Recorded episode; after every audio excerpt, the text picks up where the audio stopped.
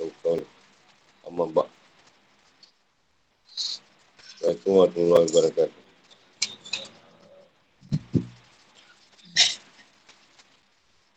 Tajuk tafsir menajat atau perbincangan Musa dengan Tuhannya dan permintaan Musa untuk melihat Allah serta diturunkannya Taurat kepada Surah Al-A'raf ayat 142 dan 145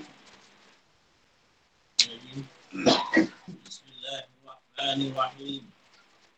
Wa'adna Musa 30 laylatan wa atmamnaha bi'ashrin fatamma قال موسى لأخيه هارون اخلفني في قومي وأصلح وأصلح ولا تتبع سبيل المفسدين ولا جاء موسى لميقاتنا وكلمه ربه قال رب أرني أنظر إليك قال لن ترضى ولكن قال لن ترضى قال لن تراني ولكن ولكن انظر إلى الجبل فإن استقر مكانه فسوف تراني. لما تجلى ربه للجبل جعله دكا وقر موسى صعقا. لما أفاق قال سبحانك تبت إليك وأنا أول المؤمنين. قال يا موسى إني اصطفيتك على الناس برسالاتي وبكلامي فخذ ما آتيتك ما آتيتك وكن من الشاكرين وكتبنا له في الألواح من كل شيء موعظة وتفصيلا لكل شيء وخذها بقوة وأمر قومك يأخذوا بإحسانها سأريهم دار الفاسقين Dan kami telah menjanjikan kepada Musa yang ini memberikan Taurat 30 malam. Dan kami sempurnakan jumlah malam itu dengan 10 malam lagi. Maka sempurna telah waktu yang telah ditentukan Tuhannya 40 malam. Dan Musa berkata pada saudaranya, iaitu Harun, Katakanlah aku dalam memimpin kaumku, dan perbaikilah dirimu dan kaummu. Janganlah kau mengikuti jalan orang-orang yang buat kerosakan. Dan ketika Musa datang untuk mendajat pada waktu yang telah kami tentukan, dan kau telah berfirman, secara langsung kepada Musa berkata, Ya Tuhanku, Dapatkanlah dirimu kepadaku agar aku dapat melihat kau. Kalau berfirman, kau tidak akan sanggup melihatku. Dan melihatlah ke gunung itu. Jika ia tetap di tempatnya, seperti setikala, saya engkau dapat melihatku. Maka jika Tuhannya menampakkan keagungannya pada gunung itu, gunung itu hancur dulu. Dan Musa pun jatuh pengsan. Setelah Musa sedar, dia berkata, Masjid engkau, aku bertawabat kepada engkau. Akulah orang-orang, aku adalah orang-orang orang yang pertama-tama beriman. Kalau berfirman, wahai Musa, ini aku memilih atau melebihkan engkau dari manusia yang lain pada masamu untuk bawa risalahku dan firmanku. Sebab itu bukan tegurlah kepada apa yang aku berikan kepadamu dan dalam kau termasuk orang yang bersyukur. Dan telah kami tuliskan untuk Musa pada loh-loh Taurat sesuatu sebagai pelajaran dan penjelasan untuk segala hal Maka, jadi kami berfirman, bukan tegurlah kepadanya. Dan suruhlah kamu pegang kepadanya dengan sebaik-baiknya. Aku akan memperlihatkan kepadamu negeri orang-orang fasik. Dan Musa bertemu Tuhan. Makna Musa si nalai datang. Kami janjikan padanya untuk bicara dengannya ketika sudah berlalu 30 malam. Dan setelah itu ia berpuasa dalam masa itu. Itu bulan kaedah. Nabi Musa berpuasa pada puasa tersebut. Dan puasa dalam masa itu berakhir, dia merasa tidak nyaman terhadap bau mulutnya. Dan ia bersiwak. Allah SWT memerintahkannya untuk berpuasa 10 hari lagi. Lalu setelah itu berbicara dengannya. Dan ia telah menghilangkan bau mulutnya dengan bersiwak. Watamnaha bi, bi ash. 10 hari dari bulan hijab. Watamnaha mikatu rabbah. Rabbih. Waktu nyanyikan pada Musa untuk berbicara dengan Allah. Dalam bahasa ni Al-Mikat. Artinya satu amal telah ditentukan waktunya. Seperti mikat solat. puasa dan haji.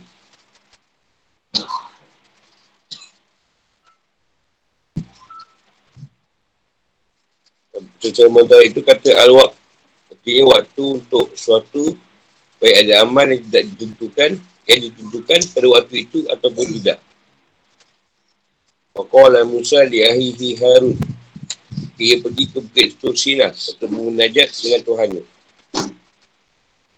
Oh laki, oh ni. Dia penggantiku. Asli. Usaha mereka. Wala tattabi' sabila mufsidin dengan menyetujui kemaksiatan yang dilakukan dan sebagainya.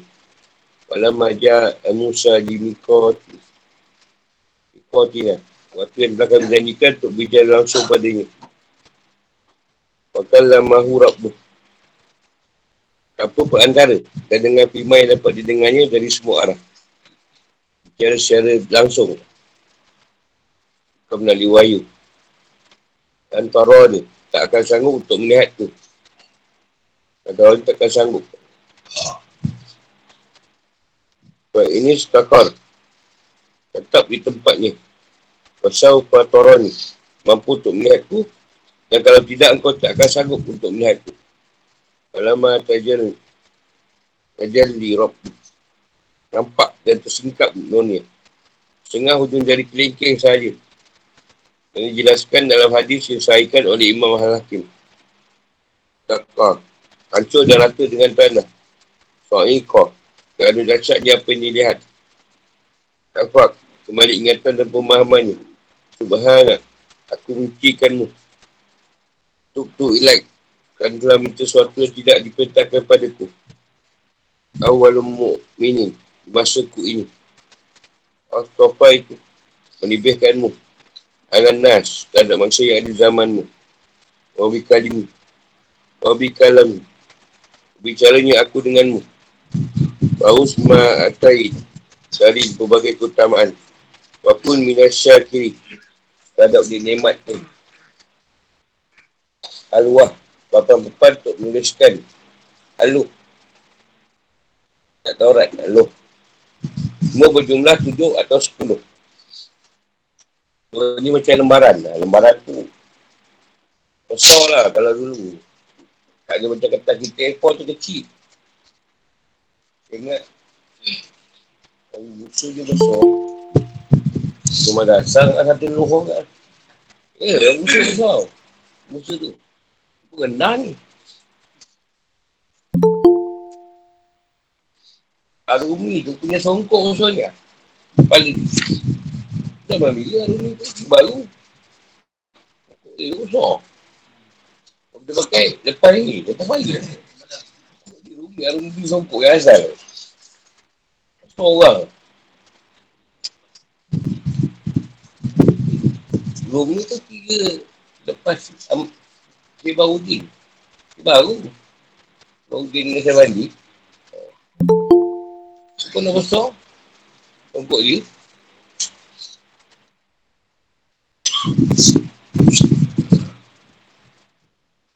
tafsir demikian kuat dengan sungguh-sungguh semangat dan usia yang keras Aurikum darah klasiki seperti Fir'aun dan para pengikutnya. Jadi negeri Mesir ada kalian mengambil pelajaran dari hal tersebut. Dengan ayat. Sebelumnya Allah telah, telah menyebutkan beberapa nikmat yang dilimpahkan pada Bani Israel. Menyelamatkan mereka dari Bahawa Al-Fir'aun dan menjadikan mereka sebagai umat yang merdeka. Ini Allah juga menyebutkan proses penurunan Taurat pada Musa yang diperlemah hidup bagi mereka. Berjelaskan syariat yang mengatur mereka dan hukum-hukum yang diperintahkan oleh Allah agar mereka laksanakan.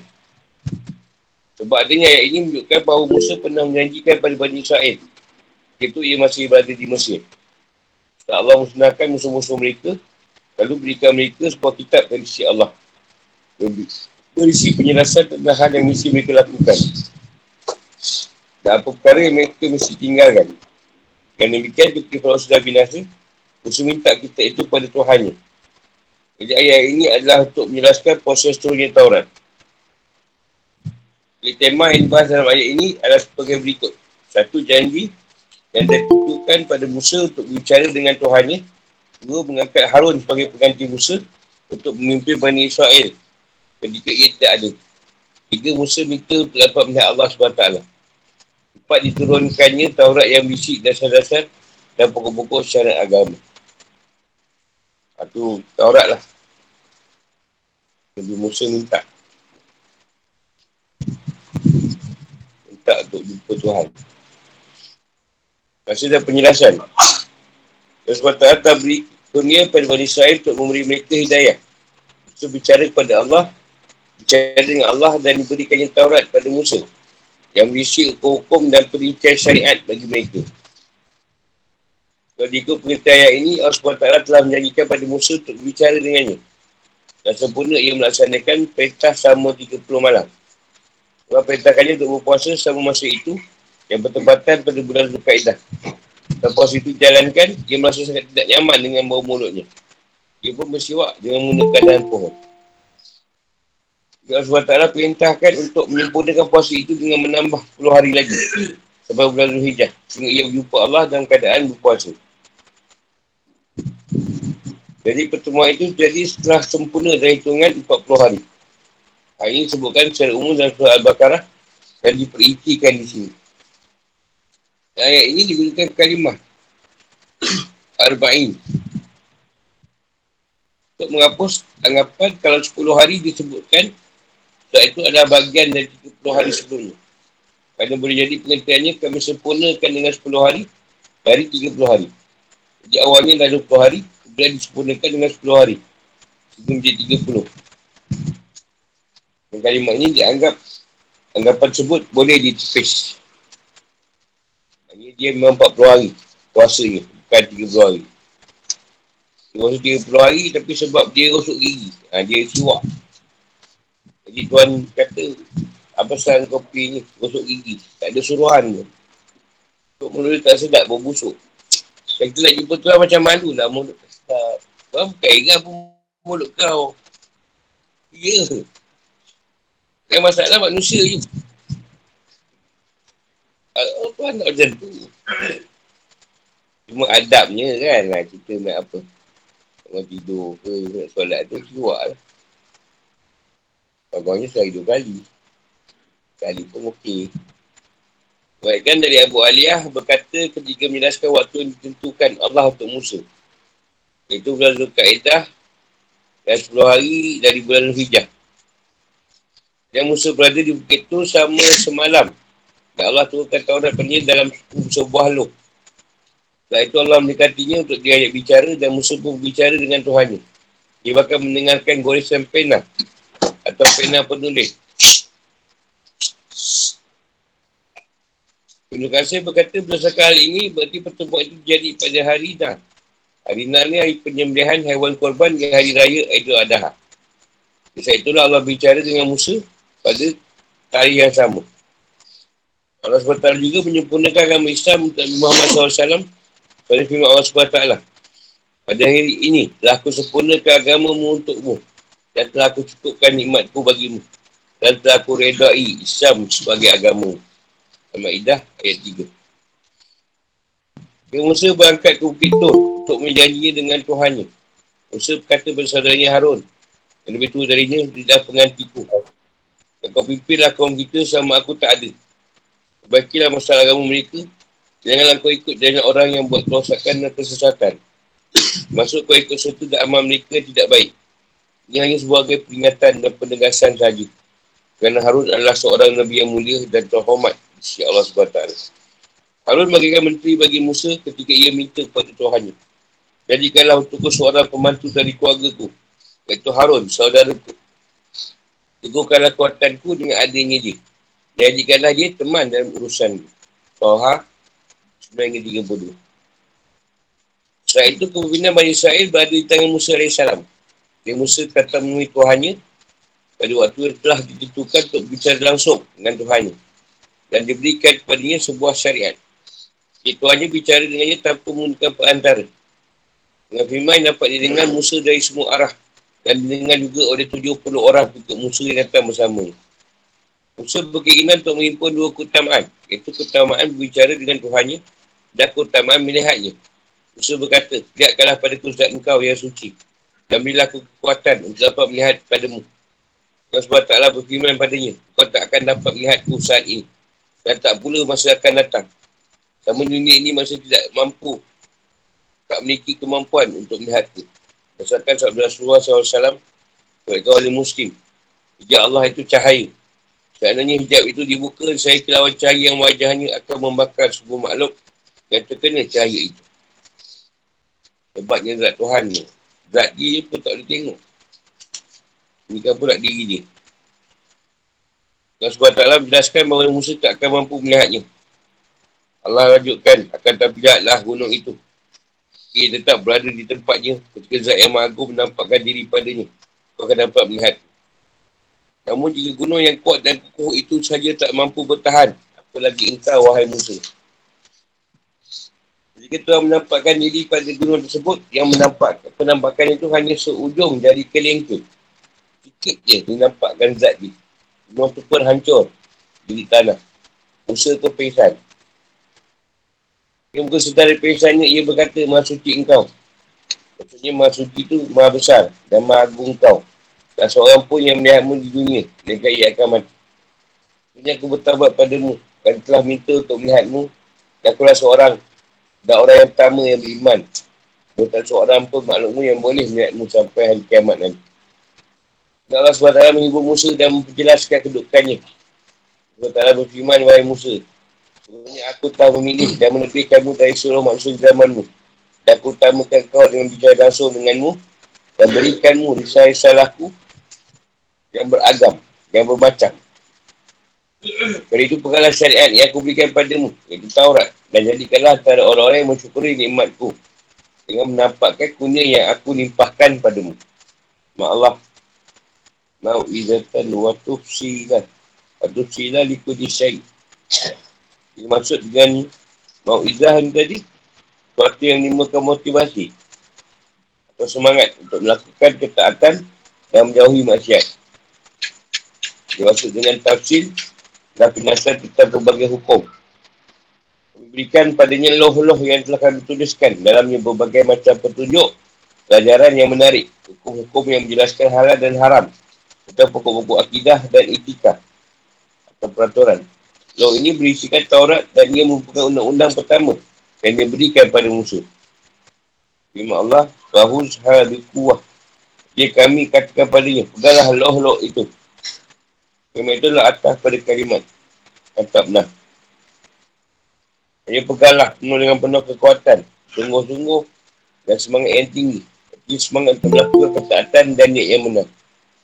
Ya Allah Makmur kau maka Ya hudu. Ya saniha ha, Maksudnya Laksanakanlah perintah-perintah di kandungnya Dan menyekanlah larangan-larangannya. Serta menadaburi Umpamaan-perumpamaan Dan pelajaran-pelajaran yang disampaikannya. Maksud dia kata Bi ahsan. Dengan hal-hal yang baik dan yang pasti semua isinya adalah baik. Tapi masalah kisah, memaafkan dan menolong orang lain, bersabar dan sebagainya. Kerana itu, hendaklah mereka berpegang dengan semua yang baik dan benar di dalamnya. Hal ini sama dengan firman Allah SWT. Dan ikutilah sebaik-baik apa yang telah diturunkan kepadamu oleh Al-Quran dari Tuhanmu. Al-Zumar 55. Firman Allah. Assalamualaikum. Darah Kasikin. Maksudnya kalian akan melihat Kalian akan melihat akibat yang ditimpakan pada orang-orang yang menentang perintahku dan keluar dari ketaatan padaku. Bagaimana akhirnya mereka hancur dan binasa. Ada pendapat masuk dalam ayat ini adalah Mesir. Tentukan negara Mesir itu, Fir'aun. Kadang-kadang mengatakan aku akan menunjukkan padamu tempat tinggal orang kafir yang merupakan orang zalim, sombong dan zalim yang mereka tepati sebelum kalian agar mereka mengambil pelajaran dari semua itu. Yang dimaksud di sini adalah negeri Syam dan penduduk Syam. Itu rumah-rumah kaum Ad, Samud dan bangsa yang dibinasakan oleh Allah disebabkan kefasikan mereka. Dan semua itu akan kalian temui dan berbagai perjalanan kalian. Lukasir berkata, mereka ini lebih tepat kerana hal tersebut jadi setelah keluarnya Musa dan kaumnya dari negeri Mesir. Dan pembicaraan itu ditujukan kepada Bani Israel sebelum mereka masuk ke dalam tih tersesat di pada pasir yang luas. Yang dimaksud adalah negeri Mesir sebenarnya setelah Allah tenggelamkan Fir'aun, diwahyukan kepada laut untuk menemparkan jasad mereka ke tepi pantai. Setelah itu, Bani Israel melihat jasad-jasad tersebut dengan demikian, Allah telah lihatkan pada mereka kebiasaan orang yang pasik. Bukan pendapat kebanyakan ahli tafsir. Ibn Jari At-Tabari mengatakan firman Allah SWT Assalamualaikum dalam fasikin Sama dengan seorang yang berkata pada orang lain Besok aku akan perlihatkan kepadamu Akibat orang-orang yang menentang perintahku Pengancaman terhadap orang-orang yang menentang dan melawan perintahnya Jadi kalimah ini akan aku perlihatkan padamu negeri orang yang fasik Boleh bermakna dia dua keadaan Pertama, ancaman untuk setiap tindakan melanggar perintah Allah. Itu sebagai pelajaran dari kisah orang-orang yang telah dinasikan Allah SWT. Itu Fir'aun dan Bala tentunya. Atau daerah Tom'at, Samud dan masa-masa lain yang dinasikan oleh Allah SWT. Kehidupan atau hukum. Ayat ini menjelaskan berapa hal. Tanya sebagai berikut. Keagungan terhadap janji untuk berbicara dengan Allah SWT. Yang mana Allah perintahkan Musa supaya puasa selama 30 hari. Dan kerja amalan untuk berdekatkan diri kepadanya. Lepas tu Allah turunkan Taurat pada 10 hari terakhir. Dia pendapat Musa menghilangkan bahawa mulutnya di akhir hari ke-30. Itu bulan Zulkaidah. Untuk pendapat lain, Allah perintahkan padanya untuk menambah 10 hari lagi. Sampai bulan Zulhijjah. Dan Faedah diperincikan bilangan hari di sini. Dari 40, kemudian 30. Dan terakhir 10. Dua sebenarnya Allah bicara dengan Musa AS. Bicara atau firman Allah itu berpendapat menjadi al-sunnah wa jamaah adalah sifat yang azali dan kadim. Beza dengan huruf dan suara. Firman Allah itu bukan huruf dan bukan juga suara. Musa AS telah mendengar sifat hakiki yang azali dan bukan huruf atau suara. Kerana kalau bukan demikian, berarti firman Allah bersifat muhdas. Melawan dari kadim. Dan itu Musa bagi Allah SWT. Yang diceritakan di sini, Azali itu benda yang ada mula. Tapi tak ada Kadim tu tak ada mula, tak ada akhir. Jadi, kalau dia nak disifatkan. Sama itu, kata-kata berupa suara atau atau huruf. Kalau dia tak suara huruf, dah macam manusia pula berkata-kata. Dia panggil kalam maknawi. Kalam maknawi tak ada huruf, tak ada perkataan, tak ada suara. Panggil kalam maknawi ni.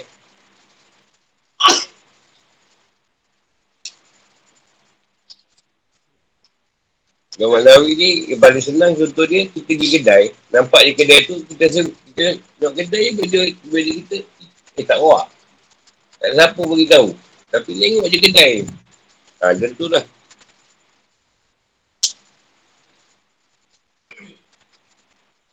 Tak siapa. Tak ada siapa beritahu. Dalam pun tak cakap.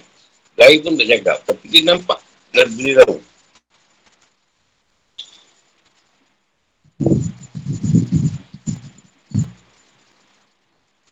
Jika tujuh puluh orang dipilih Musa untuk ada percaya itu. Juga mendengar firman Allah. Dan tujuan mereka menghadirkan Tujuan menghadirkan mereka adalah agar mereka menyampaikan pada kaumnya apa terjadi di sana. Tujuan ini tidak akan tercapai kecuali dengan mendengarkan firman Allah SWT. Sampai itu, suruh bicara ni Allah dengan Musa adalah sebuah mujizat bagi Musa. Sehingga mesti ada orang lain yang juga mendengar firman tersebut. Dalam pembicaraan tersebut Allah SWT menurunkan loh-loh yang mesti Taurat pada Musa tersebut mengandungi pokok-pokok akidah, akhlak, etika, syariat. Dan hukum menyedahkan halal dan mana yang haram. Dalam law ini juga dituliskan sebenarnya aku adalah Allah yang maha pengasih dan maha penyayang. Janganlah kau persekutukan sesuatu pun denganku. Jangan merampok dan jangan berdusta palsu dengan namaku. Dan sebenarnya orang yang berdusta palsu dengan namaku, saya tidak akan menyucikannya. Jangan membunuh, jangan menghina dan jangan durhaka pada kedua orang tu. Lima, syariat mesti terima dengan penuh kesungguhan, ketegasan, keseriusan untuk mentaati dan mengaplikasikan seluruh, seluruh perkara. Komisi kebaikan dan perbaikan. Mencegah kerosakan dan perosakan. Untuk membentuk umat dalam formasi yang baru. Mengambil segala hal yang terbaik yang ada dalam Taurat. Padahal semuanya adalah baik. Maksudnya mengambil hal yang fardu dan sunnah. Bukan hal yang mubah yang tidak akan tidak ada pujian dan pahala. Itu dilakukan. Enam. Maksud saya bangga sekali ketika mereka boleh melaksanakan syariatnya. Namun ketika kebahagiaan itu berubah menjadi kesombongan. Dan mereka mengira bahawa mereka adalah bangsa pilihan Allah. Dan mereka berlaku zalim dan pasif. Allah pun menguasakan masa Babylon terhadap mereka. Yang kemudian menghancurkan kuasa mereka. Setelah itu mereka bertabat sehingga beberapa daerah kuasa mereka pun kembali pada mereka. Namun kemudian mereka berlaku zalim dan buat kerosakan lagi. Sehingga Allah menguasakan mangsa Nasrani terhadap mereka. Yang akhirnya mengalahkan dan mencerai beraikan mereka. Hal juga berlaku bagi kaum muslimin ketika mereka mendekai Allah dan mensia-siakannya. Ketika terjadi demikian, saat itu Allah akan menguasakan para musuh yang segala penyuruh terhadap mereka sehingga mereka akan merosak pemikiran akidah dan akhlak kaum muslimin serta membuat perpecahan dan selang dan bersengketa dalam barisan kaum muslimin. Simpulannya suatu umat akan tetap mulia dan disegani sama ia bukan teguh dengan agama. Ia sudah menutup ke agamanya. Ia sudah mengabaikan agamanya. Ia akan runtuh dan sinah atau hilang. Tak perlulah terpukau dengan kebesaran negara Eropah, Amerika, Rusia dan Yahudi. Dan semua itu ada batasnya. Dan berlaku sesuai dengan ikmah yang diketahui oleh Allah SWT. Tujuh, pakai pendapat tentang kemungkinan di Allah SWT. Yang Mutazilah berdalihkan dengan ayat Engkau takkan boleh melihatku. Yang ayat dia tidak akan dapat dicapai oleh pandangan. Al-An'am 103. Allah SWT tak boleh dilihat baik di dunia maupun di akhirat. Permintaan musuh untuk, untuk boleh melihat Allah hanya hanyalah untuk membungkam orang-orang bodoh yang ingin melihat Allah SWT. Jadi musuh ingin mendengarkan langsung kepada mereka nas yang tegas dari Allah bahawa tersebut tidak mungkin. Sebab itu kan Ahlus Sunnah menetapkan Kemudian Allah SWT di akhirat adalah mungkin berdasarkan firman Allah SWT. Wajah-wajah orang mukmin pada hari itu berseri-seri memandang Tuhan. Al-Qiyamah 22 hingga 23. Berdasarkan di hadis yang sahih yang mutawatir dari Rasulullah SAW. Antaranya satu. Baikkan oleh Imam Ahmad dan Asyaf Khaini. Buhari dan Muslim. Serta pengarah kitab As-Sunnah yang empat. Tirmizi, Abu Daud, Nasai dan Ibn Majah. Jarir. Rasulullah SAW bersabda. Sebenarnya kalian akan melihat Tuhan kalian. Sebenarnya kalian melihat bulan. Tak ada yang menghalangi kalian untuk melihatnya. Dua. Buatkan oleh Ahmad Ash-Shakhani Pemili dari Ibn Majah dari Abu Hurairah yang Nabi SAW bersabda Allah berfirman Aku telah menyiapkan untuk hamba ku yang soleh yang tak pernah lihat oleh mata Tak pernah didengar oleh telinga dan tak pernah terlintas dalam benak seorang manusia pun.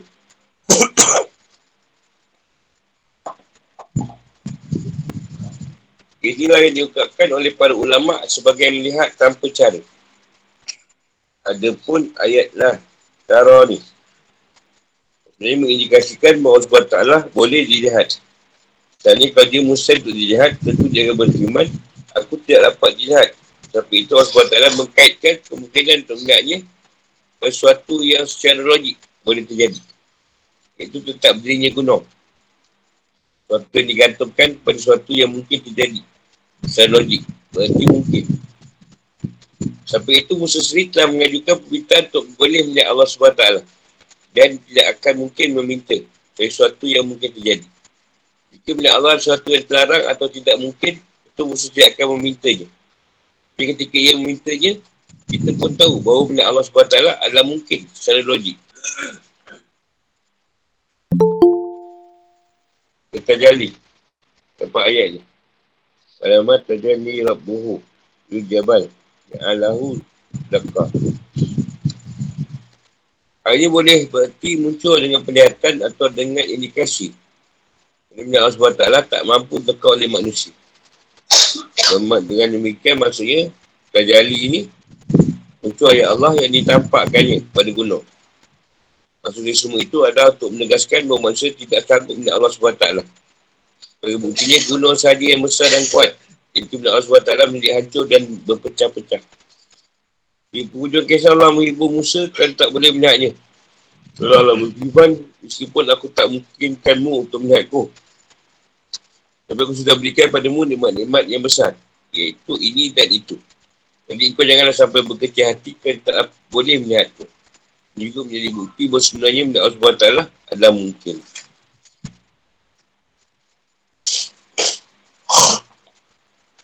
Soalan.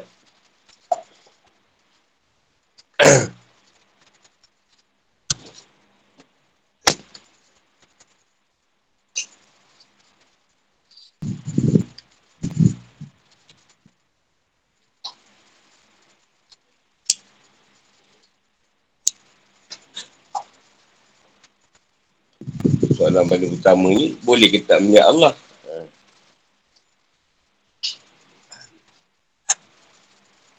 Kalau kata tak boleh, takkan Musa, Musa minta. Nak melihat dia.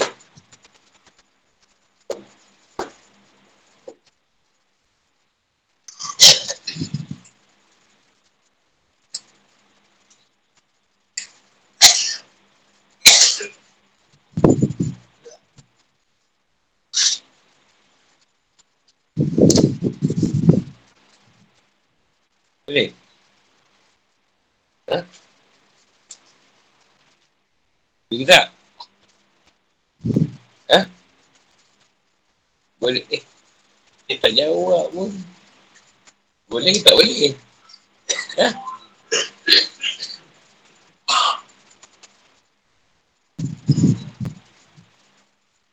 Kau Musa minta Allah nak tengok kau. Bila dia turunkan zat dia, Bengkih sikit je. Musa pengsan. Tapi dia kata, kalau kau boleh tengok gunung tu tetap di tempat dia, maknanya kau boleh tengok. Tapi sikit je, Musa dah pengsan. Sebab gunung tu sendiri pecah. Maknanya, kalau zat dia turun, gunung tu tak pecah. Maknanya, zat dia boleh turun akan dapat dia azab dia. Tapi, zat tu turun, gunung dah pecah. Macam mana kau tengok gunung tu kat tempat ni? Gunung dah zat dia pecah. Gunung tak sanggup. Engkau hebat jugalah penekor kau. Ada orang satu tu penekor je lagi hebat. Kau tumbuk-tumbuk je, dia elak je. Yang tu kau balik dah dulu. Kata tak ada handal lagi, pun kau cari aku. Baru sikit pun kau dah tak tahan. Tak boleh, tak boleh kena kan. Contohlah. Kalau kau tu sombong, kau punya sombong lagi dahsyat tu. Kau takkan sanggup tengok aku. Tapi dia suruh kita minta tengok dia. Minta. Tengok, minta lah kan. Tu bila macam tu kan. Sikit. Dah macam ni. Mana kau nak tengok? Ah, macam tu lah Tuhan. Keadaan dia punya pemegahan ni. Keakuhan ni sikit kau dah tak tahan. Sebab tu Tuhan ni, kau buat salah sikit pun dia tak ingat. Tak ingat. Tapi sebab kita ni, kau dia salah sikit, nak marah je. Kau tak, kau salah sikit tak ingat. Kau cakap lawan-lawan ni, tak kisah. Sebab apa tak kisah? Sebab tu ada bersifat tak kisah kan keadaan kau nak melawan dia ke.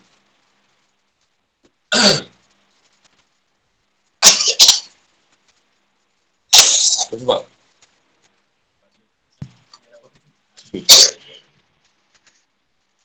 Belum, belum jawapan yang aku nak lah.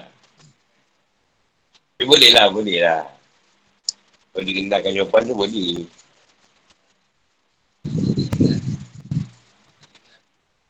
Ya. Ha, dia pun tak kisah. Kau buat apa, kau kata macam kali kami dalam film musik neraka pun tak kisah dia.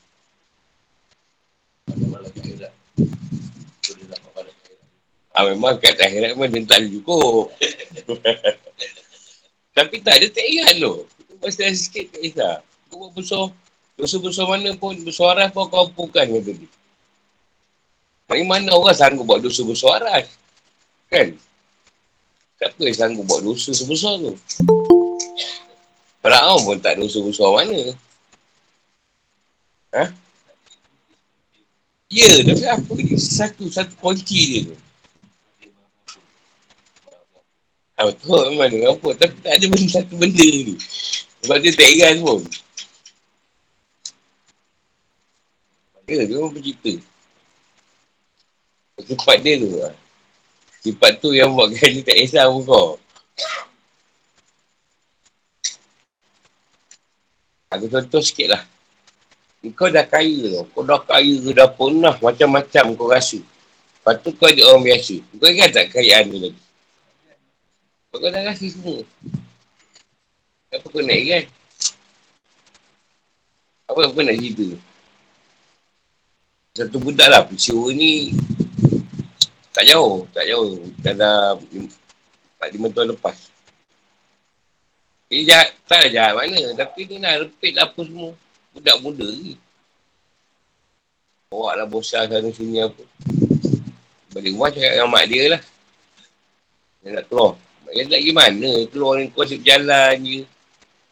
Tak elok lah apa kan buat dosa Tuhan marah apa. Dia kata mana Tuhan ni tu dia. Dia tu je.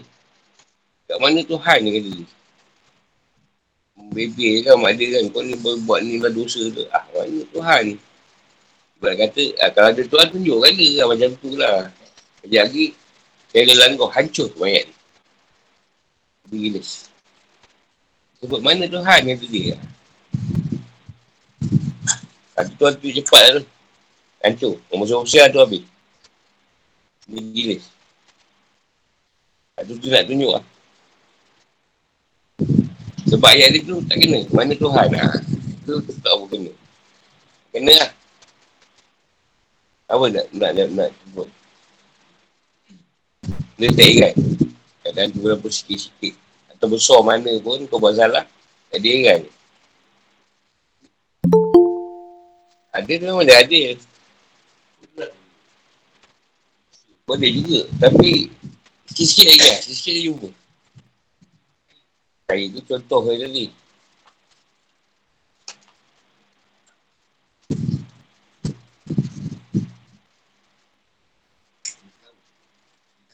Mana mengetahui kan. Kau bila terlampau hebat, kau ingat tak kehebatan yang lain? Terlampau hebat. Dia maha hebat. Kehebatan ni tu. Dia kau hebat. Kau tak ingat pun kehebatan orang lain.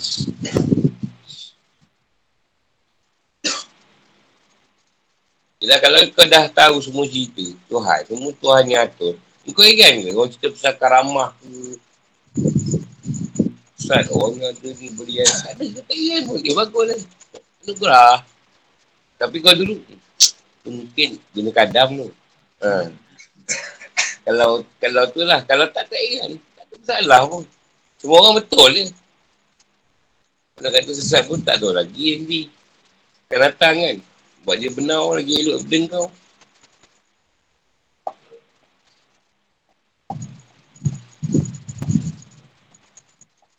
Hebatan ni.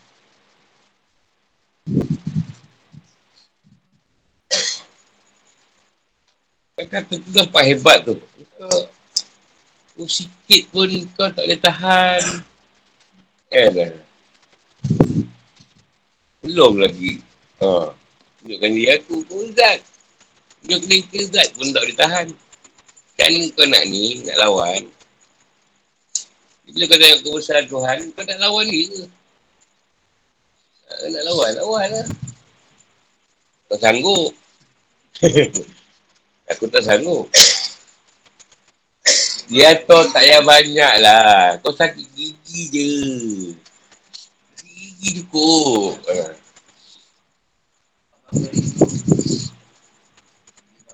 Oh, tak jawapan saya jawab tadi. Hebat, hebatan ni. Ha. Dia kehebatan dalam semua sudut. Ha, beri ke apa kaya ke hebat. Ha. Bila sakit gigi, yang jantor tu pun nyamuk lah nak yang sakit gigi lah. Jantor nyamuk yang berseko cukup kerjakan kau. Kau tak boleh tambah. Kau bangun tidur. Bangun tidur duk cari. Kau buka lampu. Kau pergi cari nyamuk tu. Tak dapat-dapat juga. Dia tanda kau je. Dapat pula masuk dalam kain. Dah habis. Macam-macam dia gigit dalam tu. Bintat-bintat. Kehebatan ni tak tunjuk dengan benda yang besar. Kan tak perlu gempa bumi ke, hantar satu meteor daripada langit ke. Eh, jamuk je. Jahanam Namrud. Pasal tiga kan, habis.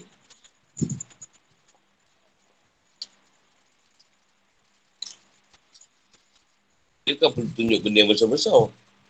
Benda kecil-kecil je.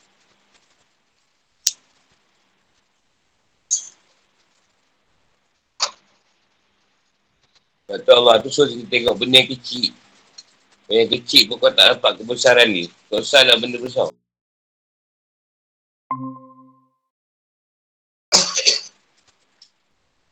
Itu yang bila kita pegang macam tu, dah kita rasa lemah lah kita dengan dia. Tak ada apa dengan kita ni. Tak usah lah nak angkur ke apa. Tak ada ilmu kita hebat pun, ilmu dia juga. Dia suruh bersyukur.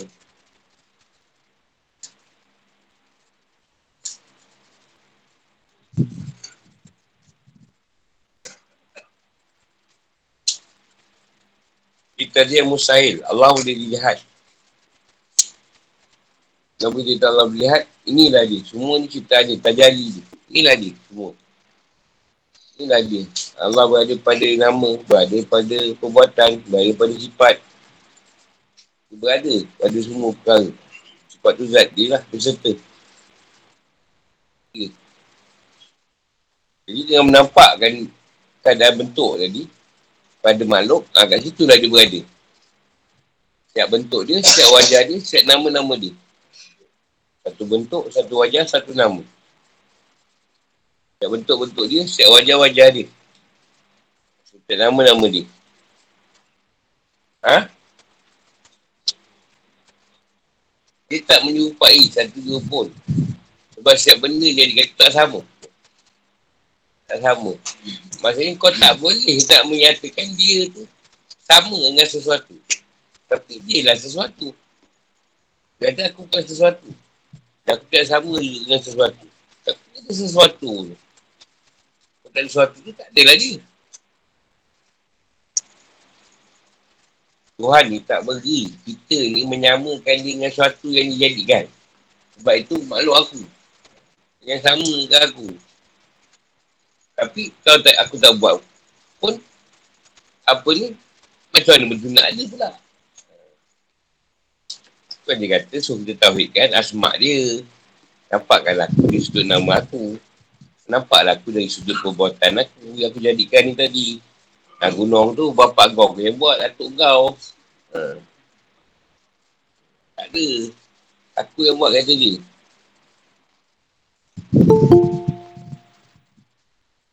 Takkanlah tanam jagung lagi tumbuh sendiri ya. Mestilah dia jalankan kita. Zat dia tu. Lorkan jagung.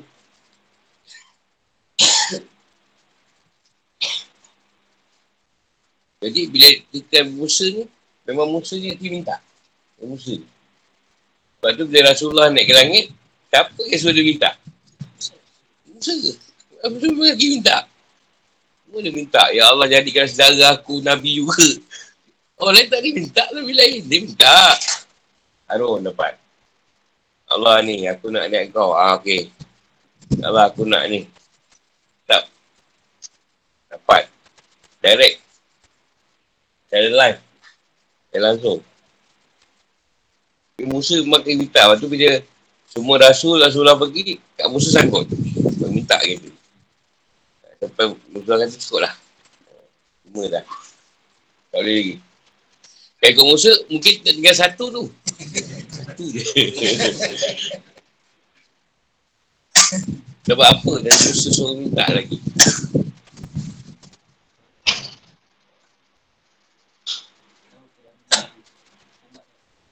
Sebab Nabi Musa dengan umat dia, umat Nabi Musa macam mana ni degil. Jadi Nabi Musa tak tahu yang nama Umat Muhammad ni, dia tak rasa umat dia. Umat dia, hari Sabtu suruh jangan berangkat ikan pun degil. Sabtu dia tangkap ikan. Eh, tangkap juga. Degil ni, Misail.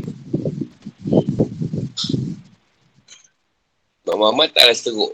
Orang Israel. Yahudi ni.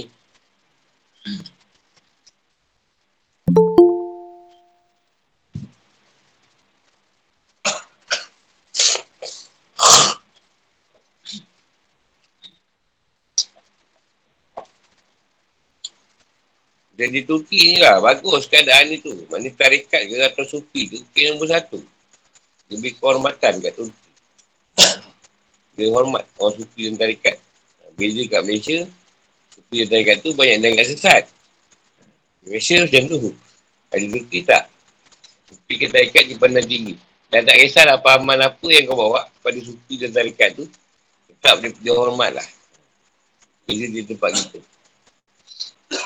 Yang masalah satu, bila syariat tidak dipegang. Ha, tu masalah pula kat sana. Syariat tidak ada tutup aurat dah. Tak tahu dah mana Islam, mana Kristian. Bina ke minum arak tu tak kisah. Sebayang-sebayang juga. Minum-minum juga. Satu buat juga. Itu masalah bila dua tak bawa. Sana tu bawa hakikat je. Ha, Malaysia ni bawa syariat. Kalau satu, dua tu digabungkan, cara suruh bawa, ha, elok. Lepas tu Arumi tu dia tak boleh bawa perkara tu di Afghanistan. Beza-beza kat sana orang terima. Sufi ni tu. Masyarakat sana. Atau Sufi berkembang kat sana. Filosof. Pasapah Sufi. Uh, pemakaian Rumi ni semua pakai. Kristian pun pakai juga. Filosof dia ni. Pasapah dia. Dia berkaitan cinta. Kasih sayang yang gaduh perkara jadi diterapkan dalam semua keadaan cara Turki ke cara Malaysia ke dia join ah ha, itu okey di sana dia sudah tahu. Ha, Sufi ke tarikat ni dia ada cara dia. Dia dah faham. Dia tak kisah. Malaysia tak boleh. Kau lain sikit sesat lah tu. Ha, tu masalah kat sini pula dia sesat kau orang. Tak sesat-sesat lain politik tu sesat politik lain sesat juga tu. Kalau dia join dua tu, ah, okey. Satu keadaan syariat jaga. Siapa jaga syariat, jagalah syariat dia. Siapa yang buat itu sufi pun, jagalah sufi dia. Ha, okey lah. Gabungan. Banyak benda lah kat sana. Mengingat tanya.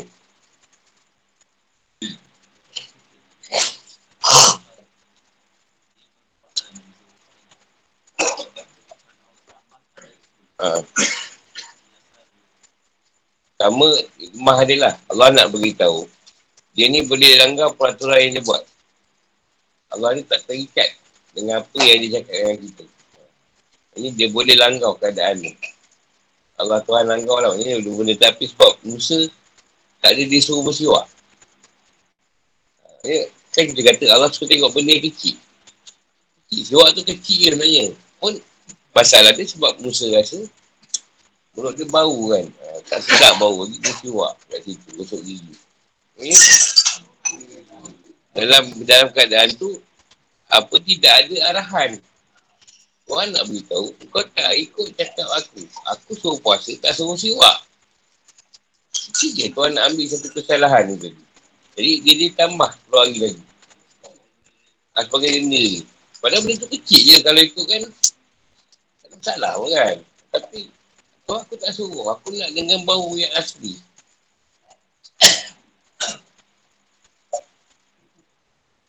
Aku tu tak bayang aku ni bau. Salah tu tak tahu. Dia kan tak baju takkan tak tahu. Jangan, jangan tahu perfume lah. Tahu kan? Bau kita kan. Bila bau tu tu, abu asli. Bau tu, bau tu asli kita kan. Bau yang badan kita sendiri. Itu lebih baik ke dalam perfume. Ah, ha, itu dia bau yang sejati, asli tanah ni. Jasad kita punya bau. Itu yang kita bawa jumpa Tuhan nanti. Jumpa ni yang kita punya orang kat jasad tu, itu cerita lain lah. Banyak Allah nak kita macam bulan puasa kita kan mana gosok gigi kan, kan mulut tak sedap kan. Ay, dia nak macam tu sampai berbuka. Bau tu, dikekal kan. Itu yang dia kata rumah surga. Kenapa dia kata dengan bau yang tak elok tadi, tu lah. Ada mansur gawi tu. Apa sebab? Ada rasanya lah. Busuk ni bau mulut. Ha. Yelah ori, memang ori. Apa, apa sebab apa? Yang dia ni. Tak suka ke? Ya memang. Original. Ya. Sebab dia suka? Dalam mulut kita yang berbau je. Tenang lah jawapan tu.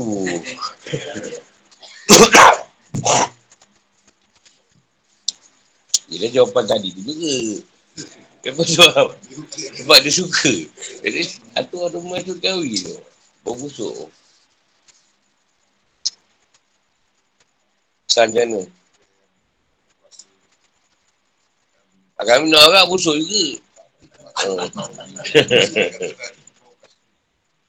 Boleh-boleh juga. Bila lebih 80 tu. Ha. Tapi ada satu benda tu yang dia kata tu.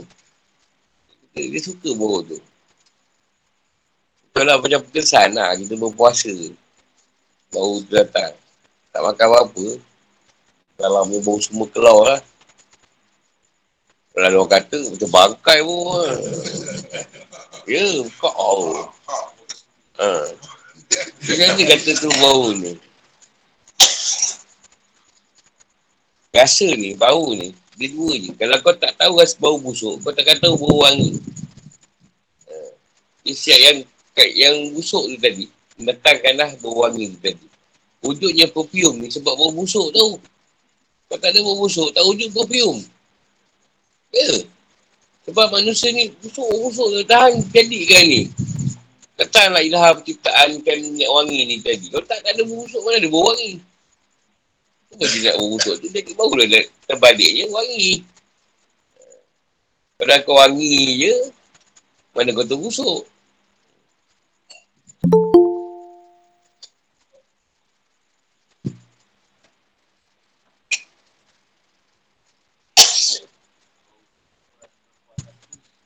Yelah tu bau busuk kau, ha.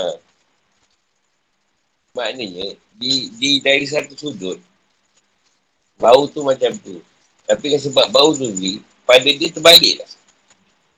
Pada dia tu jadi wangi. Ha? Ha? ha pada makhluk lah. Kau mesti membezakan dia dengan makhluk. Satu keadaan. Mana boleh sama. Kalau pada makhluk busuk, pada dia wangi. Kau dipandang sesat. Dipandang benar. Ha? Kau kata kau sesat. Nabi dah. Lama tak ada. Sampai sekarang sesat ni. Tak suka lah. Dah lama dah tak ada. Sekali bahaya yang tu bahaya. Kan? Masih lagi jadi satu kesesatan ni. Tak terkenal, tak susah. Bau busuk je. Cepat terkenal. Cuba wangi. Semua wangi, nak terkenal apa? Dia busuk semua. Kau seorang wangi datang. Kau kata uja lah. Kan? Nak yang wangi ni. Semua akan cari bau. Kau semua busuk. Tapi bila dalam keadaan yang semua wangi, nak terkenal tak susah. Kau datang buat bau busuk. Kentut cukup, kentut. Boleh buat makan telur, 8 biji. Duduk kat dekat tempat yang tak ada bau busuk. Oh, sangat menarik bau tu.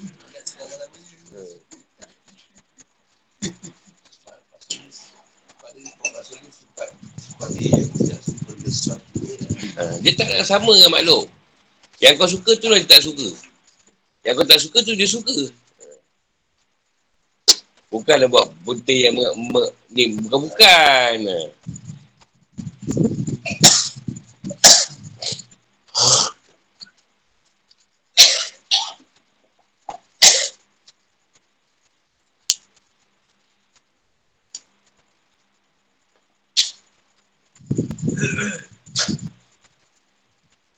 Yang ambil cerita lah. Tu kini dah lemah. Dalam Osmaniah tu. Belum. Kamar Tatuk tu ambil. Dah lemah. Sekarang dia dah lemah. Islam sedang diintai oleh beberapa negara Rom, Itali apa semua ni. Nak take over. Sebab Osmaniah dah lemah. Kamar Tatuk ni nampak kelemahan tu. Dia kata kalau dibiarkan macam ni, Islam akan jatuh. Katakan kita, dia take over ambil alih pemerintahan tu sebab dia general untuk pertahanan dia take over Islam tu masih berkuasa tapi dalam satu keadaan Islam yang lain tapi tetap Tuhan yang kerja juga menegakkan kuasa tu tapi bertukarlah kepada ya Tuhan nak kuasa tu. Tak kisahlah. Aku nak Islam yang macam ni pula. Jadi apa lah kita malam nak buat apa pesen. Ni pesen lah. Ni Islam pun berkuasa. Tuhan nak tegakkan. Atau salah ada cerita dia apa Jasa tak terima ke apa Pergi lantak dia lah Kau macam kita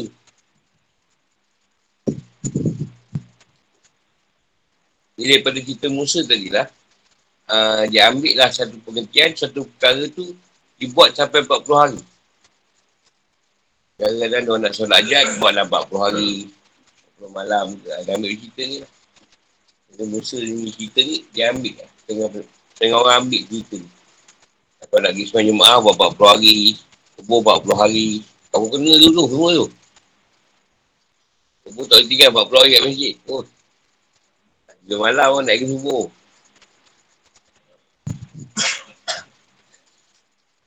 Lagi satu, lagi satu dia nak ceritakan macam mana ayat bila satu perkara dengan Tuhan, kau tak boleh ambil benda tu sebagai satu yang remeh. Dan Musa nak jumpa Tuhan, dia mesti satu motivasi. Mesti dapat ayat-ayat ni tadi. Nambah semangat kat dia. Kekuatan. Tak ada patut dia makin baik. Kan makin teruk. Ha, itu yang ditekan kan lah. Tak kita boleh tafsir ke apa ni. Jadi patutnya satu perkara tu menambah kebaikan kita. Tak bolehlah baik teruk bang. boleh menambah satu motivasi kat kita. Semangat kita tu. Kau makin lemah. Dan dari segi puasa jugalah, ni banyak orang ambil lah. Antara ni banyak orang Jawa kot. Orang orang Indonesia ambil sebagai puasa ni sebagai satu perkara untuk dapat ilmu. Satu keilmuan atau memborehi benda-benda yang akan lain Ini jugalah kita firman ni kan, ayat ni. Atau dia puasa putih 40 hari. Ha, puasa 40. Putih. Pergilah mana-mana duduk lah. Duduk ke apa. Tambahkan 10 hari lagi. 30 hari tu, dia suruh. 10 hari lagi tetap, tetap sebab kesalahan kau. Ha, jangan ambil macam tu. Tambah 40.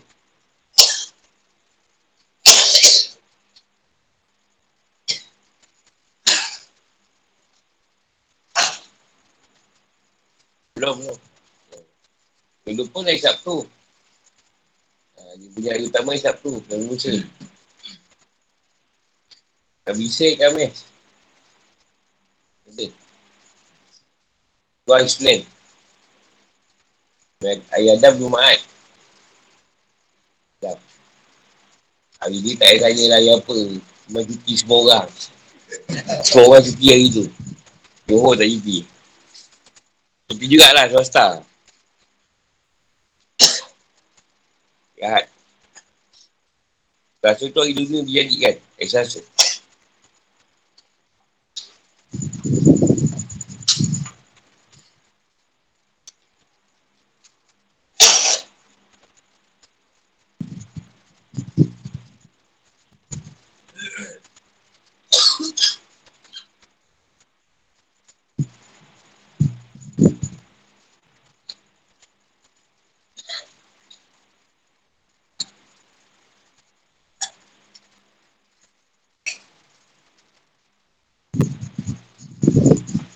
Sebab kau tengok esasa ni.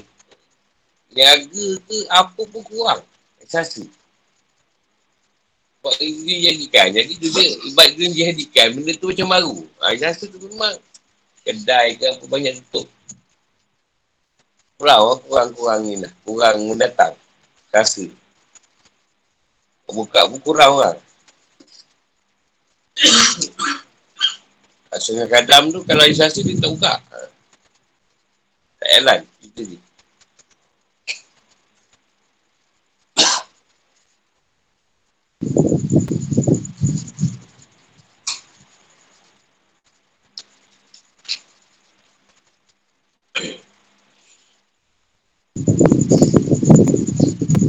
Jadi kalau tengok cerita Nabi Musa, Nabi-Nabi Nabi. Banyak Allah boleh menukar keadaan-keadaan syariat dan peraturan dia. Tapi yang asal tak ubah. Mana yang patutnya tetap tak sama. Taurat dan Quran. Tapi Allah bertukar dari segi keadaan-keadaan. Zaman-zaman tu bertukar.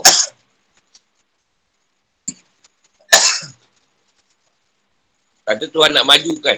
Majukan negara Islam tu. Tuhan tak boleh letak. Kita supi. Jahanam. Jahanam kau kalau supi. Yang mengintar zaman tu nak situ kemodenan. Tak tak apalah. Aa, ah, ah, nak buat ni tak payahlah bazir. Bazir duit. Dia ada zuhud kan. Jadi kena, Tuhan kena keluarkan pemerintah yang suka pada pembangunan. Allah nak yang macam tu. Dia tak boleh bantah lah. Kenapa fikir orang tu wujud? Dah kalau pemimpin yang melangkau ke? Boleh, boleh. Boleh, boleh, boleh, boleh, boleh, boleh, boleh. Ah, modern pun naik. Bangunan kemodernan tu naik, dosa akan berdosa. Allah nak macam tu. Bila dosa banyak, senang dia nak aturkan balak bencana. Lama sangat dah tak balak. Kan, bagi orang banyak buat dosa sikit. Dosa banyak. Ha, jadi senang nak tu gempa ke apa ke kan. Sekarang dah keluar gempa ke apa kan orang hisap lah. Hisap sekejap.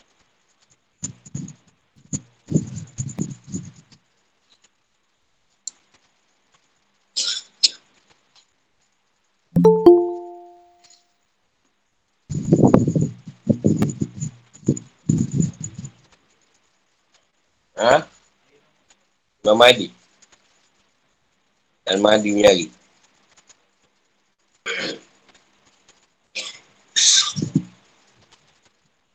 Eh, zaman ni bagi tiga peringkat. Pertama Rasulullah kata, aku di awalnya. Tengah tu Imam Mahdi, di akhirnya nak banyak. Bisa nak banyak. Di dunia akhir zaman ni bagi tiga. Pemerintahan. Tengah tu Imam Mahdi, di akhirnya bisa. Kita penutup lah. Kiamat. Lepas tu ada hari dia kat situ tu, tu masuk.